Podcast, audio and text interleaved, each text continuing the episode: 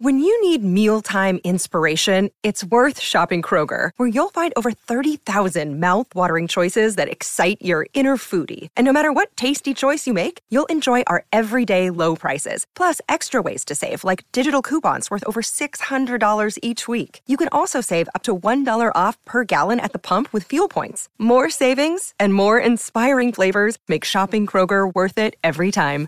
Kroger, fresh for everyone. Fuel restrictions apply. It's Tyre Power's Big Footy Final Sale. To kick things off, you can get the power to buy three and get one free on selected Toyo passenger car and SUV tyres. Tyre Power's Big Footy Final Sale can't last. Visit tyrepower.com.au now.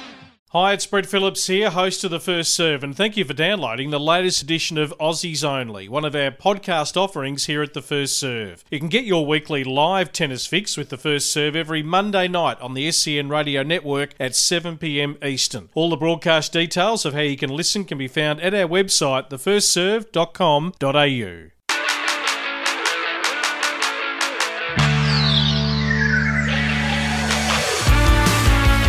Welcome to Aussies Only, the first serves deeper look inside the game at home, talking to those inside and outside the tram lines.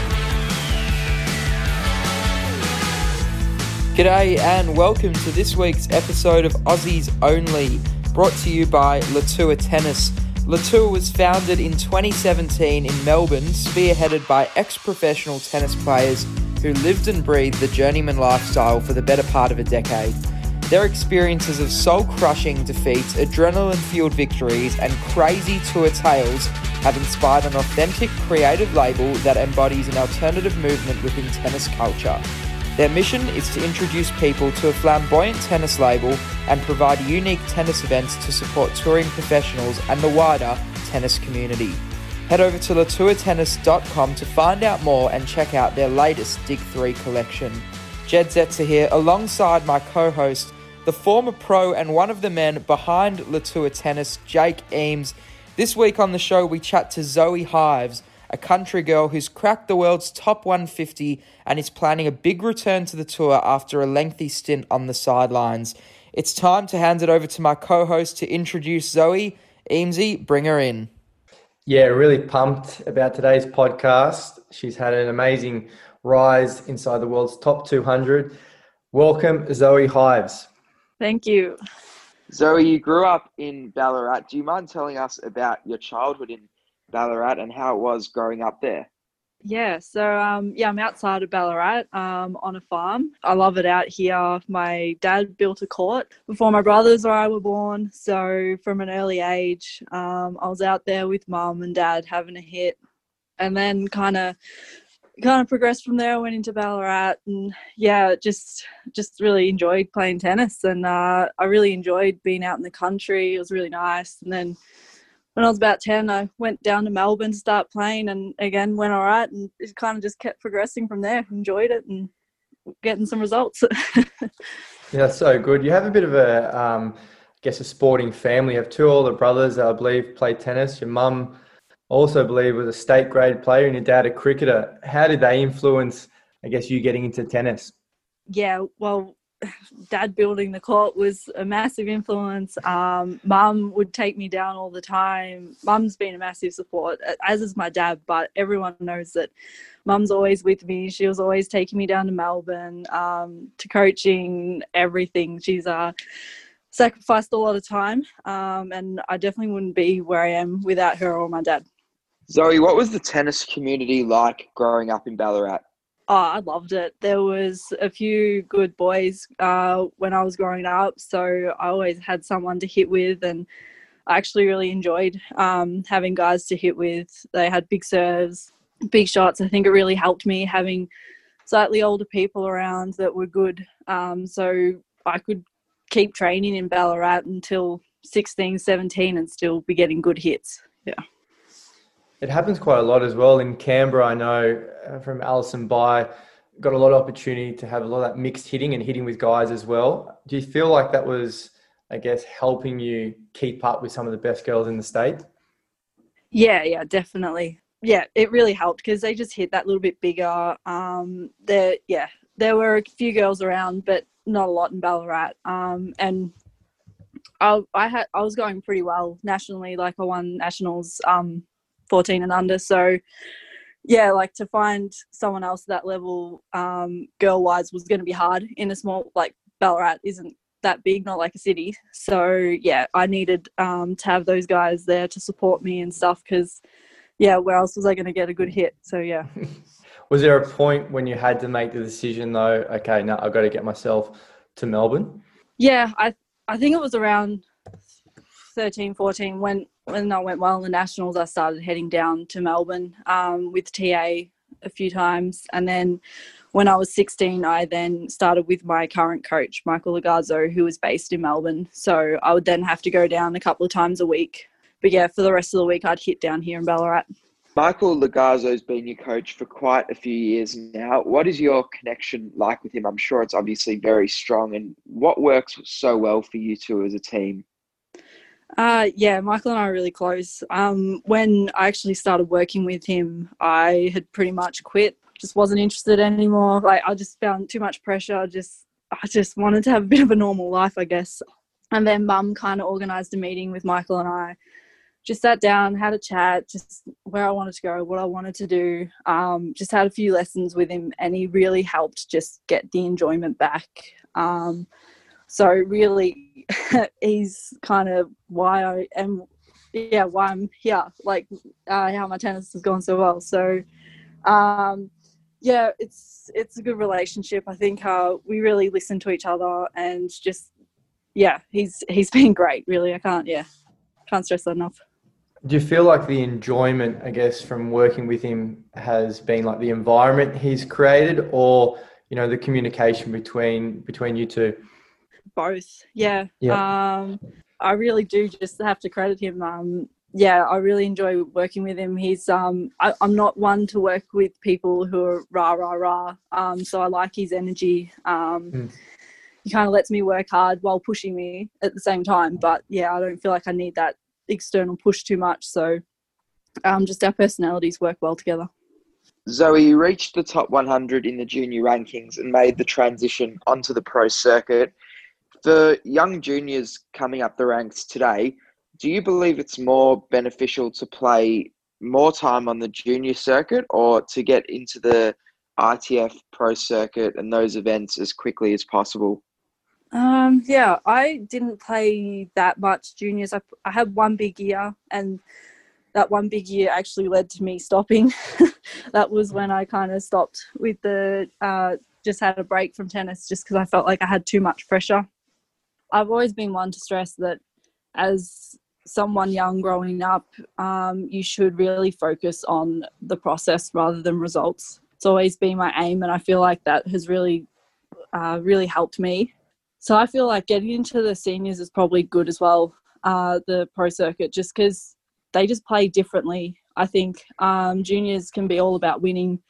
Well, the same as um, the pro circuit, but yeah, it's just it's just you got to develop your game to be able to beat those players rather than in juniors. There was a lot of people that just I found poked it back and got it back in, and that's not going to get you anywhere. So mm. yeah, it's just it's building your game into something that will get you there, even if you lose matches because you're trying to do the right thing. That's all right. It's just building your game into a game that can win further down the track. Yeah, and it sounds like there you really like drop back into enjoying the process to relieve some of the pressure. If you don't mind me asking, where did you feel like the pressure came from? Was it you know pressure upon yourself or from you know results and rankings? Where did you feel the pressure the most from? Um, I felt like it just became all about the results. Yes. Mm. Um, I had a meeting with someone and they're like, "Oh, you could you could go to the US juniors and go really well." And like they were telling me all these things I could do, and I think it just blew my mind. Um, I was I was 15 at that stage. I was I was from the country. It's it's just different growing up in the country. I think because there's a part of us down here that's like, oh, can we really do what those city people can do? So I think it all just got a bit too big for me. I hadn't traveled before 2012, and I'm going to Europe, Asia, New Zealand. I just I hadn't traveled before that, so the whole experience was kind of mind blowing, and I think it just all got a bit too much. It was great you've been able to, I guess, manage your way through that and get clear and really enjoy the game again and, and manage the pressure that comes with it. We've heard that you love cows, and we're just we were just talking about loving to be on the farm and you know your love for cows. Can you tell us a little bit about that quickly before we move on? Uh, yes. so when uh, about ten years ago now, um, one of our cows had a calf and didn't want to raise it. So we had to go and feed it um, and stuff. So I went all the time to go and give it a drink of milk, and it just kind of grew from there. I had a pet cow, and it's kind of just kept progressing from there as I've made other pet cows from that one pet cow. That's awesome. That's brilliant. Um, take us back to the 2019 Australian Open, Zoe. Do you remember the specific moment that you were told you were going to get a Grand Slam wildcard into that tournament? Uh, yeah, I was um, actually at Melbourne Park just training with my coach, uh, and he got a call.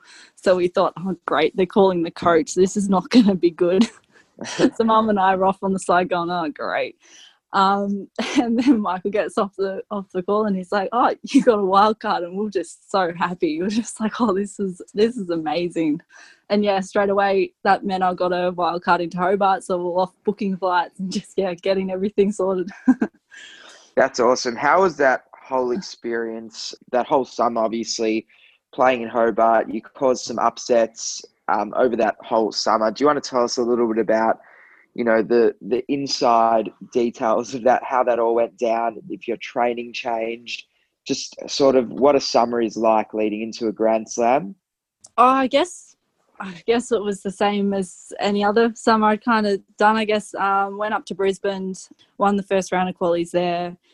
And then after that i was just working on stuff and i still hadn't heard about australian open yet or hobart so we are just working on stuff, just assuming I was going to be playing qualies for Aussie Open. Uh, and then yeah, once that happened, it was just like, oh, this is great, and just um, I was just trying to enjoy the experience and just take it on. The year before, I'd played um, doubles with Alison Bai Aussie Open, and I was so nervous for it that I kind of didn't enjoy it necessarily as much as I could have or should have. So last year I was just like, no, nah, I'm going to really enjoy this. I worked with my mindset coach, uh, got myself into a really good position, and just yeah, went out and really enjoyed it. Just took it on.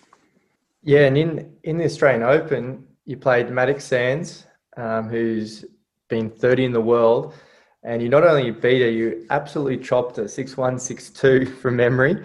Um, yeah. How was that feeling? What, how did you see the match, and, and did you celebrate after that one, or just straight back into recovery? Yeah, so yeah, I still my coach still shows me match point of that match, um, and I still get goosebumps from it actually because it's just the biggest moment of my career so far. Mm. Yeah, it was great. I um, I really yeah, just don't really know how it happened. Just uh, worked heaps with my mindset coach, went out and wasn't nervous at all. Just went straight into it. Got a bit nervous. I think it was four one or something in the second. I remember I was serving and was just could barely hit a ball in because I was like, if I win this, I can serve for it. um, yeah, but yeah, straight afterwards, it was straight into recovery and just getting ready for the next one. I remember them asking me if I wanted to be on Hisense, and I'm like, oh god, no. so I went on to show court two, I think it was for the next one. Um, but yeah, no, the whole thing was amazing. There was heaps of interviews I heard from so many of my friends that I hadn't talked to for you know um, people I'd trained with young and stuff. Um, it was just a really nice environment, and it was just great to see so many people watching that match. Yeah. That's awesome. Zoe, do moments like that spur you on to put in the extra hard yards on the court now for when the tour returns?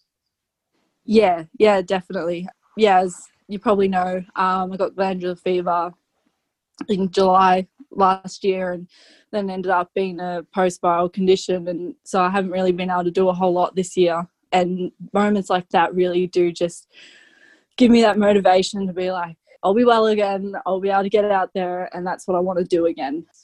All the exercises I've had to do to get myself back to 100% yeah it's just like that's that really gives me motivation to get back out there and do it. You've mentioned the glandular fever. You've also had some other injuries you know, preventing you from playing. Would you like to take us through a couple of them and if any really impacted you where you thought, okay, like this is a little bit too much?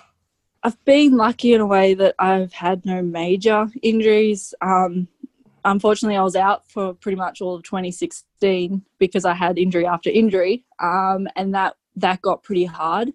Uh, just because I was like, okay, I'll be back on court, and then something else came up, and then I think this one's been the hardest, the glandular fever, because December, January, I had no idea what was going on. I was doing nothing and I was just getting worse. I was just feeling worse, couldn't concentrate, barely have a conversation. I was just a couch potato practically, and I was just like, what is going on? Um, so that was probably the hardest moment just because I didn't know what the plan back was. Because an injury, you know, it's this, this, this, and then you're back on court. But with a health issue, it's just a bit more scary in a way. yeah, so I actually suffered glandular fever as well when I was uh, younger, and it is a tricky one because you, you don't know when it's going to go away, and also it's very tricky to treat. What are you doing at the moment to try and help? I guess the symptoms of it because it does lay dormant in your system. Um, are you doing things with diet and sleep, or what? What are you trying to do to tackle it at the moment? Uh, yeah, so I went to see so, uh, someone in Melbourne. Um, he actually helped Tyler Wright, who had something similar. She had the um, influenza, I think, though, instead. And then she got POTS, which is what I've had. And she couldn't do anything. Um, so someone I work with recommended him. Uh, went to see him, and he's been great. So it's been really slowly just getting my nervous system back working properly really slow exercises like moving my arms in certain way I've, at the moment i have like a laser i've got to get on the target um, with all these other exercises watching dots like just really it's just more about getting the neural stuff working again mm. properly just because my whole system was out of whack my heart rate was going up way too quickly when i stood up which was causing fatigue and dizziness and stuff so yeah, it's it's been a lot of weird kind of exercises, but hey, they've helped. So, how do you keep coming back time after time? You've obviously suffered more injuries than most at your age. Other than obviously moments like you know the Australian Open uh, in 2019, what spurs you on? What motivates you to keep coming back time after time? It's actually a really good question. I don't actually, I don't know if I really uh, know an answer necessarily to that. I just, um, just really enjoy playing tennis. I really enjoy the competitive side of it. Just every time, like I've started hitting again after an injury or after sickness, I just feel like, man, I love this. So I mm. think it's just, I just really love playing tennis. Um, so it's kind of just kept bringing me back. I think that's a really good, simple philosophy there. Just to, to have that love and passion for the game. That'll definitely have some longevity in it. What about right now? You're in lockdown uh, down in Ballarat. Obviously, it's stage three compared to Melbourne stage four. How has that, I guess, impacted what you're doing, and what are you currently training, or what are you training on to help you get back ready for when the circuit's back? Yeah, so it's made it a bit harder just because I can't see my coach. It's down in Melbourne, so that's been a bit harder. Um, but we've just been doing video chats. I've been sending lots of messages, um, videos, and stuff. So keeping on top of that. But yeah, still able to hit in Ballarat, which is nice. But yeah, I've just I just got to get fit again. Um, it's mm. been a long time now since I've been able to do a lot. Like my first run was this week, um, so it's just getting fit again. Um, I'm working on a few technical things just while I'm coming back, but yeah, I've just got a lot of work to do. Have you been able to stay in touch with the fellow Aussie players around Australia and also around the globe at the moment? Yeah, well, that's that's what's great about technology these days, isn't it? Um, I couldn't imagine going through all these lockdowns. What when the Spanish flu went through, that would have been hard. Mm, yeah. um, so yeah, it's been great. Um, like Storm Sanders, when the first lockdown came in, set up a trivia night and stuff. So yeah, it's been it's been all right being able to talk to people. Yeah, hundred percent right there about technology, being able to communicate, and it's awesome that you've mentioned that you're you know talking to your coach through Zoom or over the phone or whatever to keep, I guess, developing yourself. Have you guys set out any goals for returning back on tour? Not really. Um, I Hmm. wanted to put pressure on myself um, to get there at a certain stage um, because I don't think that ever helps. Um, I'm doing as much as I can. I don't need, yeah, some a time a a time. But with all all this COVID stuff as well, um, I just don't know what it's really going to look like. Uh, I'll have a protected ranking um, of 142 when I get back, but Hmm. What will the ITFs look like? Because I'll probably want to play a few of those just to get some form back in. Um, playing matches is so different to practice, so uh, I don't even know what it's all going to look like, to be honest. So it's kind of just taking it as it comes. That's fair enough. Do you have sort of a time frame when you are hoping to return to the circuit? Do you hope to return maybe this year, or are you wiping this year out and sort of looking at next year and beyond? No, I'd love to. I'd love to return this year. Um, it's just what tournaments will be on by that stage. Um, so what is it now? August. So yeah, it'll probably be a couple of months of hard training, and then I'll be looking to play some matches. So I just yeah, I, I'd love to see some tournaments in Australia, but I don't see the government letting anyone in, so I don't know. don't know. Yeah, how it's going to work. That, yeah, that's fair. It's a very, it's going to be very interesting to see sort of how it unfolds. And yeah, I mean, it's times that are unprecedented and no one knows what's going to happen. Um, Zoe, we see players peaking, you know, in their late twenties, early thirties, even in this day and age, and I guess most players now peaking later in their careers. Are you a strong believer that your best tennis is still ahead of you? Yeah, definitely. There's I've been watching some of my old matches and there's just so much for me to work on still.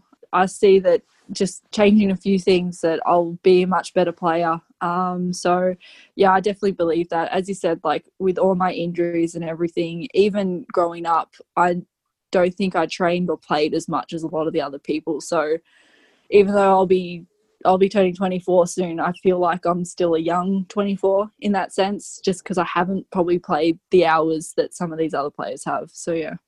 Yeah, that's great. And you've obviously we've touched on you've had some experience at the top level of the game, and you know at 142 coming back, you're you're so close to cracking that top hundred. What do you feel like stands out for those players inside the top hundred? You know that helps them maintain their position at the the peak of the game. And what could you think you could take to implement into your game? Oh, I think they've all just. It's just a different level and intensity I've found when I've um, as I've gone up each each step. It's just a different intensity. They bring a different professionalism to it. Um, so I think just because now I've been exposed to that level for a few more tournaments, I just see what it what it's going to take, um, and I'm implementing that into my training. And not so much, but I think is even just mentally just being switched on for every point. Um, and yeah, they know what their strengths are, and they play to those strengths. Absolutely. Currently, obviously, said you're training and you're trying to keep your fitness up and doing as best as you can. Is there anyone that you're actually able to hit with? You mentioned your coaches in Melbourne. Are you able to train with anyone, or have you got a ball machine? How how is that set up going at the moment? Uh, yes, so there's um, a couple of younger players in Ballarat. So I've been able to hit with some players there. Also, as I said, my mum played and stuff. So, uh, and she's actually, she knows what she's talking about too. So she's kind of become my coach, second coach here. Um, so yeah, she's been helping heaps with feeding and just, yeah, checking everything out. We've asked a lot of players about the tour and the circuit because it takes you around the globe and it takes you to some fantastic places and it also takes you to some places which you probably hope you don't have to return to again. if if you had to pick one place on the tour which you did not like at all, what would it be? Oh, oh, I probably have two. I, I got food poisoning in Thailand, so that kind of sucked. And there was this other place I went to, which was in Um, Hungary, once I got there, it was really nice, but traveling there was really hard. I was so lucky that someone spoke English and was able to help me get onto the right train because I probably would have gone the wrong direction. Um, so, yeah, I, the traveling for the ITF circuit, particularly, can be pretty tough um, when you're starting out. Just got to choose your tournaments wisely.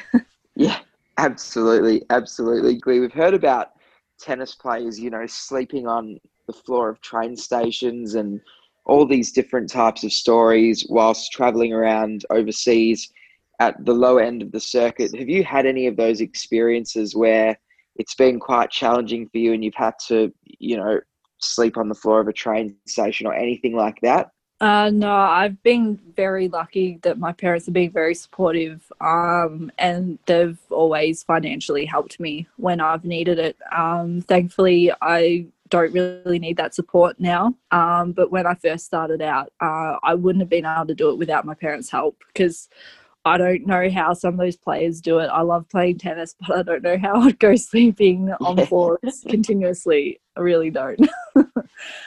Zoe, thanks so much for giving us a look into your journey, and also it's it's very unique being from, you know, Ballarat, the regional uh, district there, um, and how you've made yourself into a professional tennis player, juggling the distance um, and and seeking out, you know, expert opinions and coaches from elsewhere outside where you live. It's really fantastic what you've done, and thanks so much for joining us today. Best of luck for the future. Yeah, thanks so much for having me. Thanks, Zoe. That was fantastic. We really appreciate it. Yeah, no worries. Well, that's all we've got for you on this week's edition of Aussies Only. We hope you enjoyed the show and look forward to next week's episode. Just a reminder if you'd like to go back and listen to any previous editions of Aussies Only, you can do so. Subscribe to the first serve on Apple Podcasts, Spotify, Google Podcast, or your favorite podcast platform to tune in. We hope you enjoyed the show and thank you for tuning in to this week's edition of Aussies Only.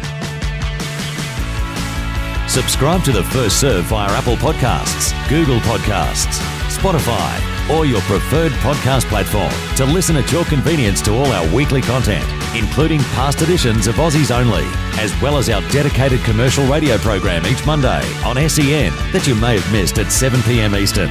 Crunching the Numbers, and In the Huddle, produced by Study and Play USA. Subscribe to The First Serve, your home of tennis. It's Tyre Power's Big Footy Final Sale. To kick things off, you can get the power to buy three and get one free on selected Toyo passenger car and SUV tyres. Tyre Power's Big Footy Final Sale can't last. Visit tyrepower.com.au now.